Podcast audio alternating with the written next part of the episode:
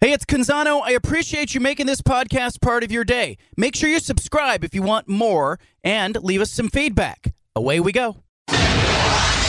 Initialize sequence. Welcome to the Baldcast, a production of John Canzano's Bald Faced Truth. Yeah, I think people uh, look at athletes for high level professional athletes and often think, oh, so much of it comes naturally to them.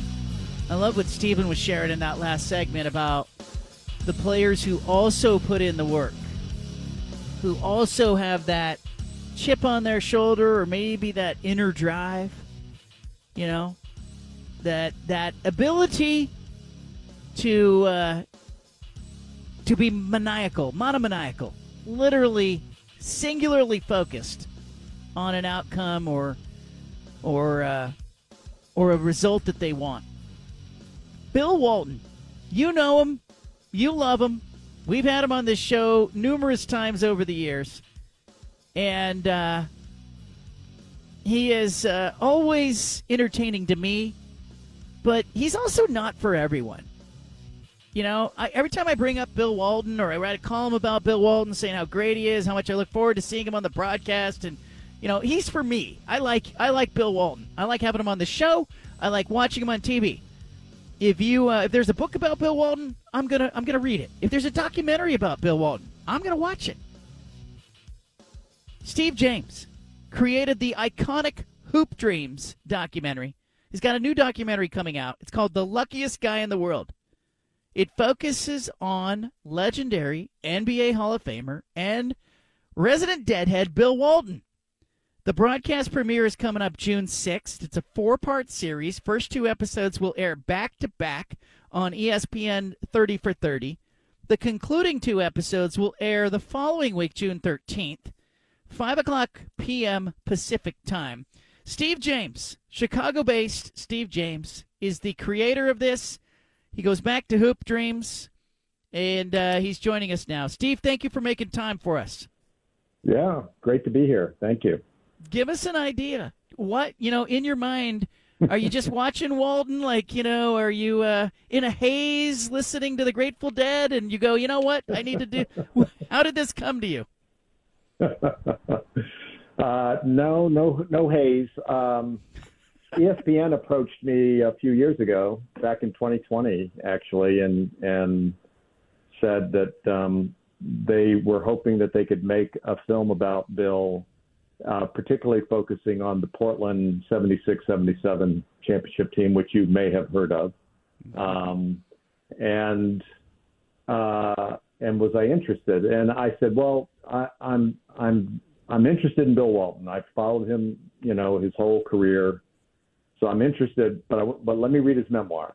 And so I went and read his memoir, and I got back to them and I said, yes, I'd love to do this, but here's the thing: I don't want to just focus on that championship season, as great as it is. I really want to get my arms around the whole Bill Walton story, if, if that's at all possible, and if and if he'll let us do that. And so they were game, and Bill ultimately was game, and so here we are with this four-part uh, docu series. Now the Portland years, plural, are, are a big part of it. In fact, I use those Portland years to really frame the first three episodes of, of the series because I really think that kind of everything that happened to Bill, for good and for bad, happened during those, you know, three years that he, uh, or four years really, right? Four years that he played uh, for the for the Trailblazers. His, you know, when I bring him on the show, I ask maybe uh, two, three questions, and the rest of the 20 minutes is me sitting back Yeah. listening to Walton. Did it start Yeah. as a four part series, or was it just going to be one part and you were like, you know, how did that go? Well, I, um, you know, if ever there's a filmmaker that was made to to do Bill's story, because I like I like doing long stuff. I've done a number of miniseries lately, uh, and Hoop Dreams is not short. Um, you know, I'm probably the guy. I I think I knew all along that it wanted to be more than a standalone film, and not just because Bill likes to talk, um, but because there's so much to tell in that story. But you're right. Um, you know, a lot of times in these sports biographies, because I've watched a bunch of them, you know, they'll sit down with the main subject for one long interview or maybe a couple of long interviews typically. Um, we did about 12 interviews with Bill uh, because I knew that there would be no way to kind of get the full story in one sitting. Uh, not not not the way Bill tells stories, and so you see him in a variety of interview settings, talk taking us taking you through just different parts of his life, and he loved he loved to know what was going to be the topic of that particular interview, so that he could pick the right T-shirt to wear. Um, whether it was a Grateful Dead T-shirt, one of his favorites, or when we talked about Grateful Dead, or it was a, a Celtic green when we talked about his years with the Celtics, or you know the Clipper years. I mean, he he was always like, okay, I need to pick the right T-shirt. And of course, you probably know he has probably ten thousand T-shirts, so I only saw a fraction of them. But but um, but there you go. We're talking to Steve James, filmmaker. The luckiest guy in the world is a four-part series. First two episodes of uh, the Bill Walton uh, documentary will air on uh, uh coming up on uh, June sixth and then the second two episodes the following week on June 13th. Um, the wilds of Oregon. Does he get into that? You know, his time spent in Oregon because in a lot of ways I feel like he was made for this state, and I'm glad he spent some Yeah. time here. Yeah, absolutely. Well, we we begin the film with Bill down by the river there in Portland, um, and you know he he really appreciated the opportunity to to because we went we went out to you know and unfortunately I can't remember the name but we went out to a state park near there to access the river. And you know it'd been a long time since he'd been in that setting because of his feet you know he he can't he can't hike. He can't do that. And so we helped him get down there and he was really I think moved and appreciative of the opportunity to sit by the river in that way because we have footage of him from those early years in Portland doing the very same thing, hiking down by the river on his bike. Um, and so it was I was determined to to you know revisit those memories with him and to try to do them in the setting where those th- those experiences happened and um, and so we were able to do that. So yes, that's a that's a big part of the story. The other thing we do in this in this film, which is not again not it's not typically done in these sports biopics, is that we just hang with him. Um, we hang with him as he goes around to some of the old homes he lived in in Portland, which of course no pro basketball player would ever live in those kind of homes today. Um, we we went to Wallace Park Court um, and he started retrieving rebounds for a couple of young ball players who were who were there shooting, uh, who at first had no idea who this guy was, um, and you know we so we trail him around so that you can get a sense of what Bill's life is like today. Um, we, we we went with him to visit his mother, who he always dutifully went to see while she was alive, and so we we got a great sweet little scene with her and Bill before she passed away. Um, so it's a you know it's a very intimate kind of portrait. Um, I think for people who don't like Bill Walton, this will not be for them. you know, this is not an expose on Bill Walton. Um, I don't think there's an expose to be done, but but you know it's it's a very entertaining. I think it's a very poignant and frank and often quite funny. Um, you know, account of his life and and the people he knew and played against. Filmmaker Steve James, our guest. Uh, the documentary is called "The Luckiest Guy in the World." It's on Bill Walton. Um, the Grateful Dead. The soundtrack uh, of this docu series. I'm I'm assuming the Grateful Dead comes up in it. What is it about the Grateful Dead? Do you think that connects with Walton? Well, I think you know, I think what it is is, and he talks about the Grateful Dead in the series, and yes, we we have a lot of Grateful Dead in in the show, which was great to be able to do. Um, you know, I think the Grateful Dead for him, not only did he just love the music itself and the lyrics, you know, the, the what what the music was about. I think he just loved the way in which the Grateful Dead were as a band. That and he equates the dead to a basketball team. You know, the way in which every part works together, and that and that for him, every concert uh, is is different, much like every basketball game is different. You know, when I when I asked him, you know, how could you possibly want to go to over a thousand Grateful Dead concerts in your life, which is what he's been to? he says, "Well, I've seen, I've been to thousands of basketball games, and I'm still doing it because they're all different, and that's true of the Grateful Dead." Now, you know, and then I think it's also this the the vibe. It's it's it's a religious experience for him and the other Deadheads to be there. It's a transcendent experience, and and basketball for Bill was a transcendent experience. So he he equates the Dead to basketball in a in a, in a very interesting way in the docu series. I think it's fascinating because you know I got a chance to see some of the uh, the footage uh, of the four part series, and and for Portland fans in particular, if you're a Blazer fan, I think it's a must watch, and you're going to see yeah um, you're going to see images that. Uh, you know, you you probably didn't even know existed. We've all seen sort of the same stuff over and over again. There's new material in here that, that I hadn't seen before, and being here in 20 years, Steve, uh, how hard was it for you to get some of the footage from that era and maybe even from his time, you know, in college and and X-rays and all the stuff that you are, were able to sort of obtain to do this series. Yeah, it it um, it was a challenge. Um, we had a terrific um, archival producer, two guys who who really just beat the bushes um, for what was out there, and we were never satisfied with just getting something. We always wanted the best that, that we could find. I mean, there's some phenomenal protest footage in this from his days at UCLA. Um, there's great footage from the Portland years.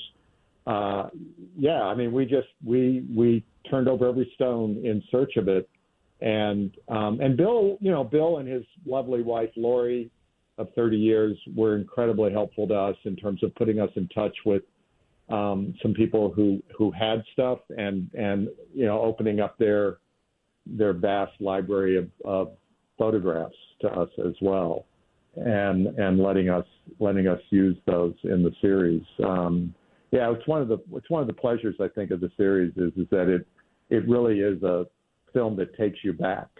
Um, you know, a lot of times people use archival footage just to illustrate voiceover, but we really we really wanted it to have its own life and and take you back to that time and and, make you feel what he felt, you know, when he was coming through. I was talking to Sally Jenkins, the author, uh, last hour uh, about you know how do you know what to leave out of a book. Imagine right. uh, the cutting room floor on this documentary was rich as well. How do you know what yeah. to leave out when it comes to something like this? Well, um, you know, some people will accuse me of not leaving anything out, which is why I make four-part docuseries. Um, uh, you know, I feel very satisfied with what what we what we made here. Um, I feel like we, you know, of course, you always leave things out. You leave great stories out. He tell he told this great story that's not in the, in the series about when he was at UCLA uh, after the junior year championship game, the great, you know, 21 for 22 from the field game, 44 points. And he was, um, you know, he was staying, he was staying in a in a fancy hotel room because the hotel room that the the team had been set up in didn't have beds long enough, and so uh, they they took care of Bill and they got him a much better hotel room uh, and so the ABA uh, representatives approached him, um, you know, to try to get him to to leave early and go play in the ABA. And he, tells that story. I, I would have loved to put that in there, but you know, I couldn't get everything in. You know, of course, when Bill tells the story, the ABA showed up with a with a briefcase full of cash, uh, like the mafia would do. Maybe that's true maybe that's true, but you know, Bill Bill is a storyteller.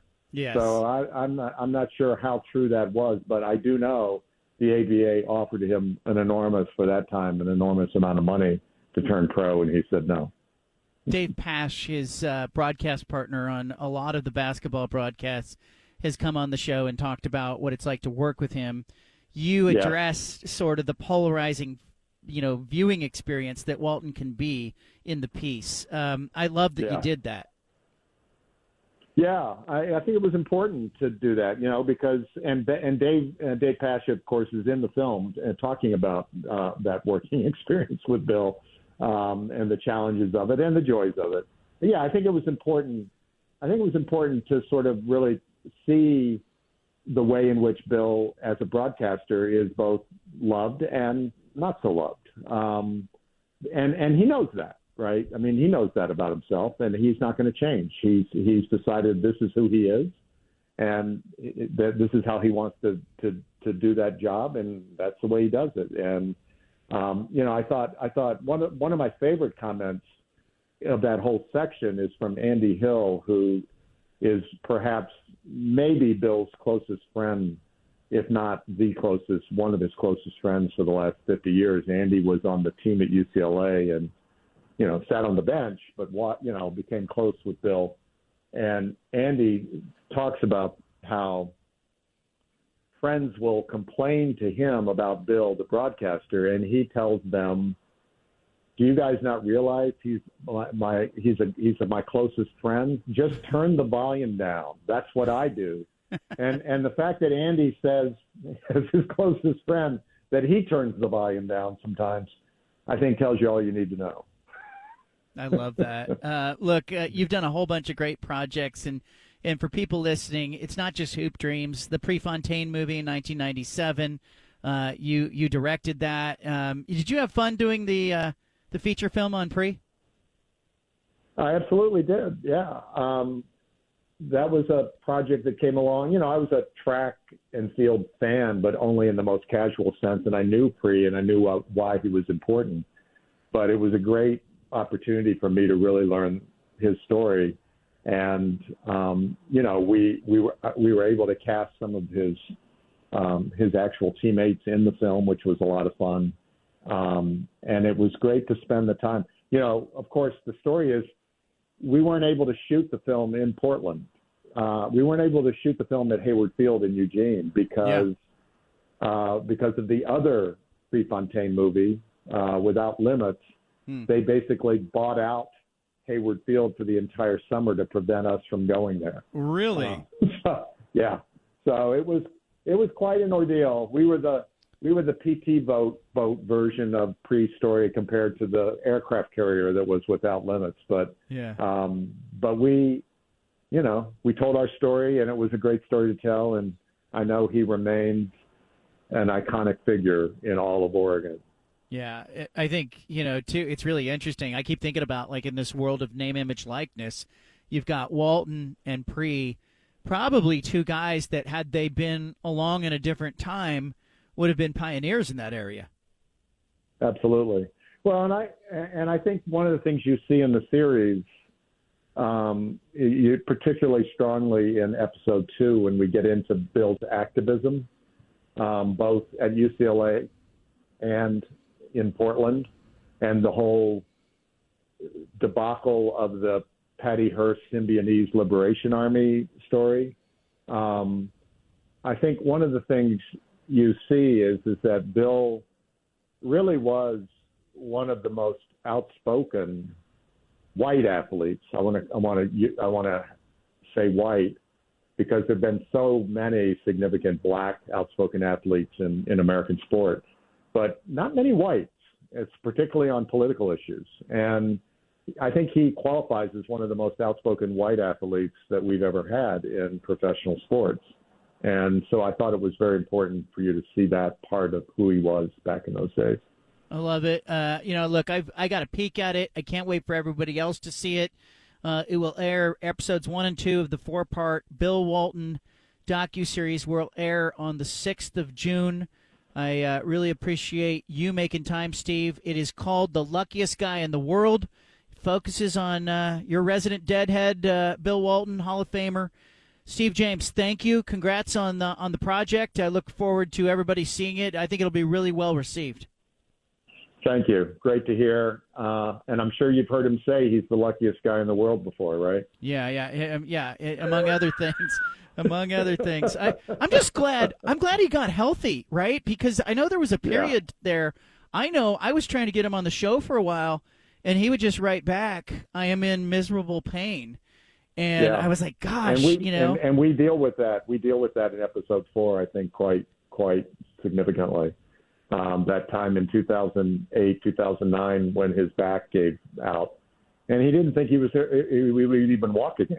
No. Um, so we, we deal with that, and and and and his wife Lori speaks about it, and other close friends. I mean, you know, this is a film. You know, this is a series where we interview some great people. You know, like Kareem Abdul-Jabbar and Larry Bird and Robert Parish and Dr. J. You know, rivals as well as teammates uh, from his career. But we also we also speak to people who are very close to him and and, and can speak to those difficult uh, times in his life, and not just have Bill have to speak to it. So, Steve, I appreciate you. Thank you for uh, making time for us. Thank you for having me on. Steve James, filmmaker, Bill Walton documentary series, "The Luckiest Guy in the World."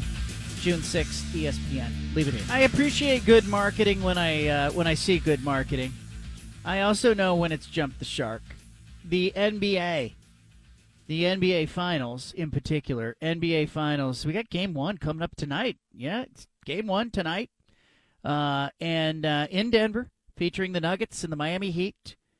Uh, did you see how the Larry O'Brien Trophy uh, reached the NBA Finals, Stephen? I did, and um, I, I I didn't actually watch the video. I saw a tweet about it, and I said that's enough for me. Uh, same thing for me. I got a uh, a news release three o'clock today, and uh, from the NBA, email came in. It's a bird. It's a plane, and I went, oh no. And it's the NBA Finals. By the way, the NBA Finals being presented by YouTube TV this year. Uh, but the Larry O'Brien Trophy, the trophy that will go to the winner of the NBA Finals, apparently was delivered to downtown Denver via a skydiver. This is the most YouTube TV ever thing ever. The skydive, um, basically, uh, they said it was a month long bucket list. They're trying to get the Larry O'Brien Trophy some some uh, some run. Like everybody knows what the Super Bowl trophy looks like. I, I don't know. I think basketball fans know what the Larry O'Brien Trophy is. Do you think they know that? Do you think the average Blazer fan knows that that trophy that's in the trophy case at the practice facility is the Larry O'Brien Trophy, or do they just go, "That's the championship trophy"? I, I would say a lot more people. I think it's just the championship trophy. Yeah. Well, they got this thing being paraded around the country, motorcycled, car. It uh, they put it on Instagram, Twik, TikTok, uh, Twitter, Facebook, but they skydive. They're skydiving in the trophy. Now, I would have been impressed if it was just the trophy skydiving in but it's not. It's some guy wearing a motorcycle helmet who's got the trophy strapped to his chest. He's jumping out of a purple plane, and harnessed. Uh, you know, he's got a harness around this thing, and there are two other skydivers who are wearing Denver Nuggets and Miami Heat jerseys who are skydiving in with him. They uh, land outside uh, Empire Empower Field uh, at at Mile High, and uh, Malika Andrews, the uh, University of Portland grad and ESPN host, is basically there to greet the trophy, and then she drives the trophy along with a police escort to Ball Arena. And uh, apparently, they're going to continue the gimmick throughout the finals. The NBA Final Trophy has a Twitter account uh, at NBA Final Trophy I'm. Uh, it only has three thousand five hundred and twelve followers. I say only, but you would think that the trophy for the league would have a bigger following. It doesn't. I actually they make it kind of look like a person, which is weird to me. It almost looks like a like about a six year old or an eight year old who has a skydiving instructor strapped to its back because it almost has like you know because they're protecting it. I guess they must be bundling it with something, some kind of protective uh, bubble wrap or whatnot. It's weird to me. This is weird. This is like you know, might as well have Jack in the Box jump out of the Jack from Jack in the Box jump out of the plane with the trophy. Like, might as well go all the way if you're jumping the shark. Sell the uh, sell the rights to jump out to somebody as you're jumping out. I'm sure it's a Kia that they're going to drive it around with. But they took it to the Eiffel Tower. They took it to the beach in Brazil. They took it, you know, I, I, I just, I, I shouldn't even be giving this publicity. It's so bad. I don't know. It reminds me, like, as as far as TV marketing campaigns that just didn't land. People may remember Quizno had this little, you know, Quizno, the sandwich place, Quiznos, had this little rat like creature. We've talked about it on the show before. It was a rat like, you know, um, mascot, a singing rodent, more or less. And I get it, the Chihuahua was a, was a big deal for Taco Bell. Remember the uh, Chihuahua had a kind of a had a little run for Taco Bell. Yo quiero Quiz- Taco Bell. yeah, and that worked for me because there was there was sort of a uh, there was a theme there. It wasn't just a dog; it was a Chihuahua, and you know, and he there was sort of a correlation to Mexican food loosely or Americanized Mexican slop food, which is what Taco Bell really is. You know, late night Mexican food, and and so the Chihuahua worked, but the Quizno rodent this small furry creature wearing like a bowler hat and he was singing it did not it was not an appetizing thing for me it, it as misfires go it was kind of like when coke introduced new coke and a lot of people think that was a conspiracy theory but i don't know what happened to that little rat rodent quizno mascot but it needed to go away it looked like a deformed rat and that doesn't that doesn't make me want a sandwich I don't think I ate another sandwich at Quiznos after seeing that campaign. It was bad. It was really bad. There, now, there's some good marketing.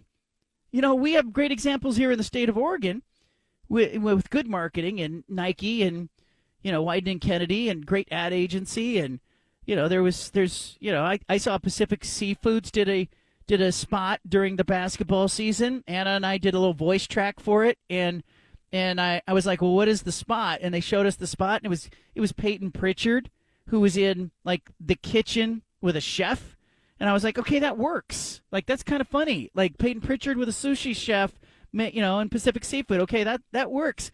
It's not a singing rat. That doesn't make me want to eat. So I Quizno was a misfire. I kind of think this NBA Finals thing, it's a reach for me. You know, I I don't get it the bucket list. Like the NBA Finals trophy showed up at the Memorial Tournament. You know, it it it just started popping up all over the place. Like everywhere that ABC or ESPN was broadcasting on the PGA Tour, in you know Rio at an event. You know it. The Scripps Spelling Bee. It showed up at the Scripps Spelling Bee. Uh, it just doesn't. It didn't work for me. I, I think there was a better way. There was a better way to do this maybe you know I uh, I actually like you know the Heisman House and and how they uh, they had all the the former Heisman Trophy winners as if they were living in the Heisman House and that whole campaign Nissan did. I I liked that. It worked for me. Like you know the Heisman House, the Heisman Trophy. Oh, they all live there. You know where is the Heisman House? Oh, it's in Nashville. Oh, who's living there? You know, and and I think those commercials work for me. You see like Derrick Henry and Kyler Murray and Tim Tebow you know, who are all like hanging out, and and you know everybody's like, okay, that works. But this thing doesn't work for me. Why not? Why not just have the Larry O'Brien Trophy? Like, why don't we just show everywhere it's recently been? Like LeBron's sitting at home and he's got the trophy with him, and then you go back, Steph Curry and or Draymond Green's got the trophy with him. You know, he's buckling it into his car, and he's going. You know, he's going to the grocery store. Like that would have been a more effective marketing campaign for me. I don't know. I'm gonna have Just to. me. I'm gonna have to show my kids the video and see if they like it, because maybe it's for them. I don't know, because I'm with you. I don't get it either. Like what? I don't, like what's the point of it? Are we trying to, you know, act like the Larry O'Brien, oh, Larry O'Brien Trophy is our friend? Like, is that what we're trying to do? We're trying to feel good for it that it went skydiving. I don't know. Like it's it's not a person, so I can't really like feel for it. Well, here's here's what I think it's about. YouTube TV. You know, that's kind of the the new thing with the NBA finals is that it's presented by YouTube TV. So I'm gathering that they were spitballing with the people at YouTube TV going, "Okay, what what are the kind of videos that people post on YouTube TV, or what do you see on YouTube that you know you don't see on mainstream TV? Like maybe they should have just had a bunch of cat videos and the Larry O'Brien Trophy sitting around, and maybe it would have been like the cats of YouTube along with like Draymond Green's got a cat, you know, and oh, let, Draymond, let me show you, let me meet my cat, and the Larry O'Brien trophies in the background. That would have been better for me. I actually think that would be better. Yeah, it's a much better idea than what they're doing. They need to come to the show for the ideas. But here's here's because the the press release I think says it all. So the press release just say says the the NBA's Larry O'Brien Trophy has reached a new and extreme height by skydiving into downtown Denver to arrive for game one of the NBA Finals presented by YouTube TV. Tips off tonight. Blah, yeah, yeah, yeah. Here's the video. Now, they say the skydive was executed in celebration of the start of the NBA Finals, featuring the Nuggets and the Heat, and it culminates a month long bucket list that has seen Larry O'Brien's the Larry O'Brien Trophy engage with fans and celebrities at some of the most prestigious events and iconic landmarks before reaching its ultimate destination the hands of the 2023 NBA champion. Now, in order to, like, for me, a bucket list, I, you know, I don't know what a bucket list is for you, but for me, a bucket list is these are the things I want to do before I die. Like, is Larry O'Brien, like, does the Larry O'Brien trophy, did it get diagnosed with a terminal illness? Could they be changing the name for some reason? Michael Jordan, I, Bill Russell, something like that? It was on the Pat McAfee show. Like that would be on the bucket list for Larry O'Brien Trophy? I don't think so. You know, it was at the Indy 500. Okay, maybe it maybe it really wanted to go to the Indy 500, but but the the trophies for these other events like the Indy 500 or you know Monday Night Raw, the championship belt for the WWE thing, um, you know Stanley Cup Finals, PGA Championship, those trophies aren't coming to the NBA Finals. So are we saying that the Larry O'Brien Trophy isn't as big a deal as the other trophies? Like. Well, is it you know? though? It's probably not though. I mean, you think about just the major sports, what the iconic trophies is, the NBA would be towards the bottom, right? Like the Stanley Cup is probably the most noticed like trophy, right? They took a picture at the PGA Championship of the Wanamaker Trophy, which is the trophy for the PGA Championship, alongside the Larry O'Brien Trophy. And I got to tell you, the Wanamaker's a little more impressive. You know, just saying. Well, bigger's not the, bigger's not always better, John. It, it was at the Greek Theater. Um, the Jonas Brothers are pictured kissing it. I don't know. I've done stories on people who have terminal illnesses in sports and sports fans, and they will say, "Here's my bucket list." Like, I had this doctor one time who lived in Clackamas, Oregon. Was a doctor at Kaiser. Uh, Jeffrey Werner was his name. He had terminal cancer. Okay, he knew he was dying. He had a bucket list, and on his bucket list, he had he wanted to make a he wanted to see Dan Dickau make a three point shot. It was a pretty cool bucket list item, like very unique, very specific. And so he asked me because Nate McMillan was the Blazers coach at the time. He said, "Will you go? Will you ask Nate?" You know when Dickau's going to play, so I can be at the game to see him hit a three. And so I go to Blazers practice, and that's a totally reasonable request, right? From somebody who's dying. I was like, yeah, you know what? I'll ask him.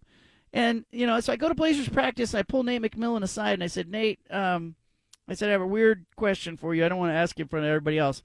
I said, but do you know maybe when Dan Dickau might get into a game? Because I got this cardio uh, cardiologist named Dr. Jeffrey Werner who says you know, he would like to see Dan Dickau make a three. It's on his bucket list, and he he doesn't have the time to go to like eight games waiting for you to play Dickau.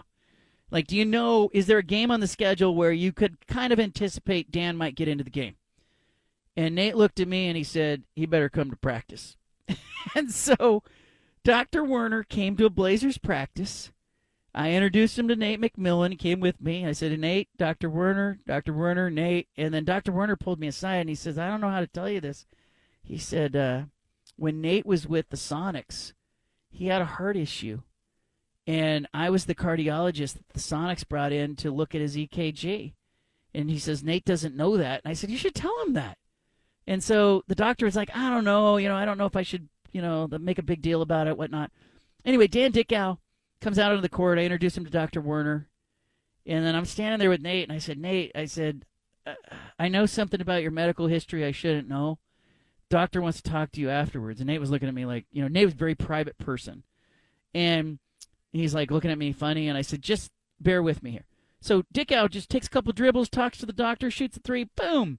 Doctor thanks him, takes a picture with him, says, bucket list, now on to my next thing, which was he wanted to go to Hawaii and catch the wind in a gourd. And he did that. You know, I, I guess it's a thing. You go to the tip of one of the islands, the big island or something, and you hold up a gourd. The Hawaiians who are listening to the show know what I'm talking about. And you catch the wind in a gourd. That was the next thing on his list. Nowhere on his list did he say, I want to see the Larry O'Brien Trophy skydive. It's not a bucket list item. The NBA, come on. Are we going to start seeing just more dumb ideas now that the NFL Sunday tickets going to YouTube TV? Are we going to be be marched out a bunch of NFL stuff like this too? But you might be right. It might not be made for us. Maybe the kids are going to be like, "Oh my gosh, I can't believe the trophy sky took a skydive, came right into the arena." Anyway, the doctor pulled McMillan aside and said, "Nate, you know, you had a heart issue with the Sonics. Nobody ever knew about it." And Nate says, "Yeah, I did.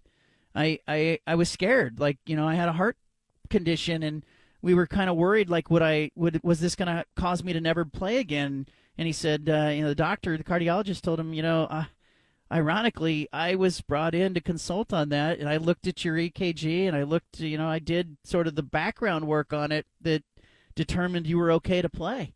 And so they had they kind of had a moment. It was one of these weird things. So there it was there was some soul to it. It was a little soulful. This thing with uh, we interrupt this broadcast with a special announcement from the Bald Hey, Faced sorry to interrupt the podcast, but if you want to listen to more of the Bald Faced Truth Radio Show, including more of this segment that you're listening to, make sure you subscribe on SoundCloud and iTunes to the Bald Faced Truth Radio Show. Thanks for listening.